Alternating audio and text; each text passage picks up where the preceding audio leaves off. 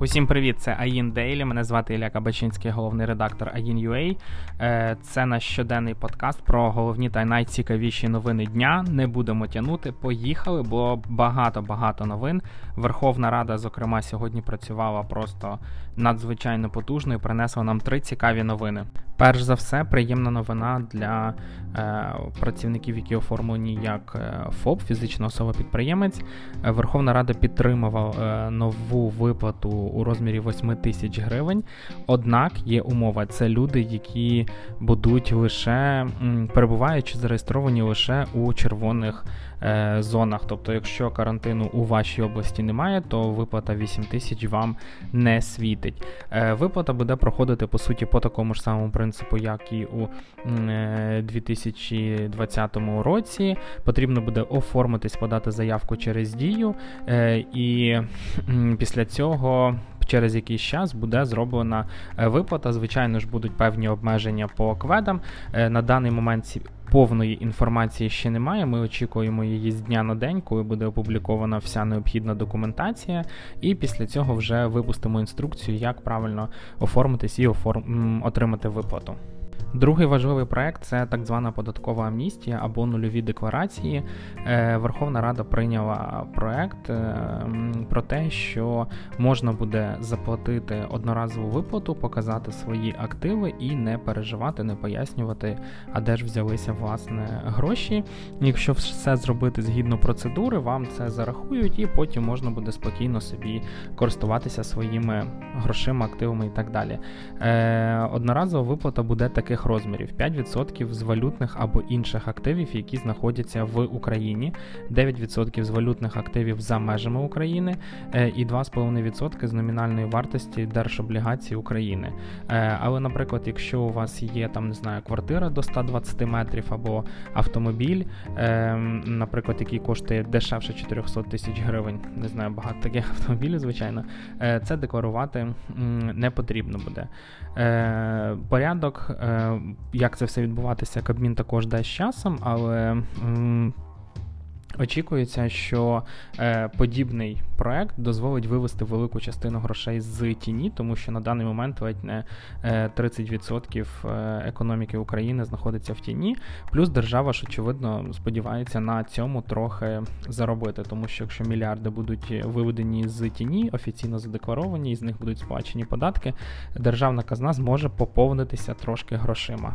Ну і ще одна невеличка новина. Тепер е, ваш цифровий паспорт в Дія е, в додатку Дія тепер вже на 100%, ладно, не тепер, а з серпня 2021 року буде вже офіційно повністю на 100% відповідати своєму паперовому е, побратиму, назвемо це так. До цього моменту це був якби експеримент, на який уряд України дав е, дозвіл, але він не був офіційно введений, затверджений чи прийнятий. Тепер експеримент закінчився. Держава вияснила, що це окей, все класно, все добре працює. Будемо жити далі тепер тільки по таким правилам. Паспорт в дія тепер відповідає своєму паперовому аналогу. А до речі, кажуть, що Україна одна з перших країн в світі, де е, це стало можливим. Тому, якщо це дійсно так, то вітаємо самих себе. А ще цікава новина зі світу франшизи. Я раніше думав, що там по франшизі можна купити щось таке попростіше або салон краси. Виявилося, що при е, належному бажанні у франшизу можна оформити взагалі ледь не, не будь-що. Е, так з'явилася інформація, що компанія Франч, яка займається франшизами, з 2000, з весни 2021 року буде у франшизному форматі продавати два цікавих бізнеса. Перше це коворкінги або робочі простори Creative States, а другий це власне кінотеатр Планета Кіно. Інформації по планеті кіно, на жаль, прямо зараз немає, але по Creative States є декілька цифр. Е, по-перше, якщо ви захочете стати учасником е, франшизи, потрібно буде заплатити вступний внесок 100 тисяч доларів, а на відкриття однієї локації потрібно закладати не менше як 840 тисяч доларів. Я так розумію, що це як мінімум, максимум буде залежати від площі. Якщо ви захочете зайняти 10 поверхів десь в Харкові, то напевно це буде дорожче. На даний момент у Creative States є 4 локації локації, три в Києві і одна в Дніпрі. Е, і вони хочуть розвиватися за рахунок франшизи, а також будуть розглядати, я думаю, варіанти відкриття не лише в Україні. від серйозних новин новин до трошки менш серйозних новин. Е, компанія Xiaomi випустила е, купу нових телефонів, але зосередитися я б хотів на одному. Він називається Mi 11 Ultra, і він цікавий тим, що він, е, ну, по-перше, він дійсно крутий, потужний, три камери, купа всього. Екран з однієї сторони, маленький екран з іншої сторони, суперпотужний процесор. Але цікавий він в першу чергу тим для мене, що він коштує 1200 євро. Ціни в Україні ще поки немає, але європейська ціна там чи глобальна вказує на те, що це буде один з найдорожчих телефонів Xiaomi взагалі за час е, існування е, цієї компанії. І м, ком, видання CNBC звернуло увагу на те, що е, на даний момент. Компанія намагається вийти на новий для себе по суті ринок, тому що у нас є суперконкурентний там Apple, Samsung, а ось Huawei, яка після того як почалася боротьба там з американським урядом, санкціями і так далі, почали потрошки втрачати свої позиції, і ось саме це місце, місце Huawei, планує зайняти Xiaomi, випустивши надзвичайно дорогий суперпреміальний телефон за 1200 євро.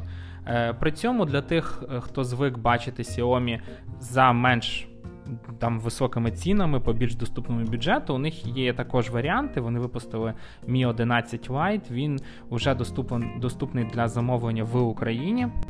І найпростіша версія на 64 ГБ коштує від 8,5 тисяч гривень.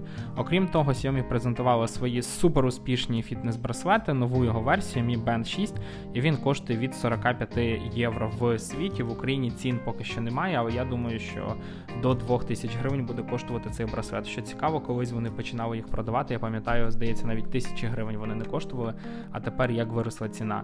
Е, плюс новий домашній кінотеатр від 1000 євро. Кому цікаво, можна трохи детальніше буде почитати на сайті. Е, а також згадали Apple. Е, компанія Apple проведе WWDC, свою Worldwide Developer Conference у 2021 році. Е, вона запланована на 7 червня і буде лише в онлайн форматі. Очевидно, що через пандемію нічого не відомо, що компанія буде презентувати, але за Е, певними чутками, окрім стандартних е, операційних систем iOS, macOS, Apple TV OS, WatchOS і що там ще в нас є OS, можливо, вони покажуть нові MacBook. Е, говорять, що вони можуть показати новий MacBook Pro на 14 дюймів на новому процесорі M1, а також, можливо, анонсують нові iMac також на процесорах M1. Компанія буде поступово переводити всю свою лінійку комп'ютерів, всі свої комп'ютери на цей процесор і буде якийсь тізер, а самі вони е, вже вийдуть, скоріше всього, восени. Одним словом, я думаю, що презентація буде цікава. Залишилось всього почекати два місяці до того, як вона стартане. Ну і декілька зовсім коротких новин. По-перше, вийшла дуже забавна гра е, про те, щоб провести корабель Ever Given по Суецькому каналу е, з врахуванням вітру і всяких цих штук. Гра виглядає дуже просто, але в неї можна залипнути надовго. Я так і не зміг провести. Мій корабль весь час е, сідав на міль, так би мовити. Е, Тому заходьте, переходьте по посиланню і грайте. Дуже забавно.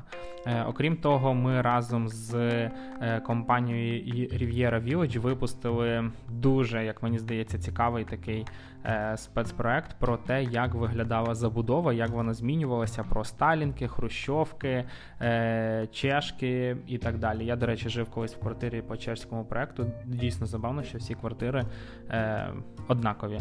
Ну і звичайно ж розповіли про те, що тепер мода на заміські будинки, і власне познайомили наших читачів з проектом Riviera Village. Також дуже гарно оформлений. Заходьте, почитайте. На сам кінець цікава така новина. Facebook і Google хочуть прокласти кабель між е, Північною Америкою і аж до Сінгапура і Індонезії. Виглядає це дуже прикольно, як вони будуть будувати цей проект. На жаль, його ціна невідома, але е, ну, дві приватні компанії через весь Тихий океан будуть прокладати кабель для того, щоб зробити швидкість інтернету між цими регіонами е, швидшою.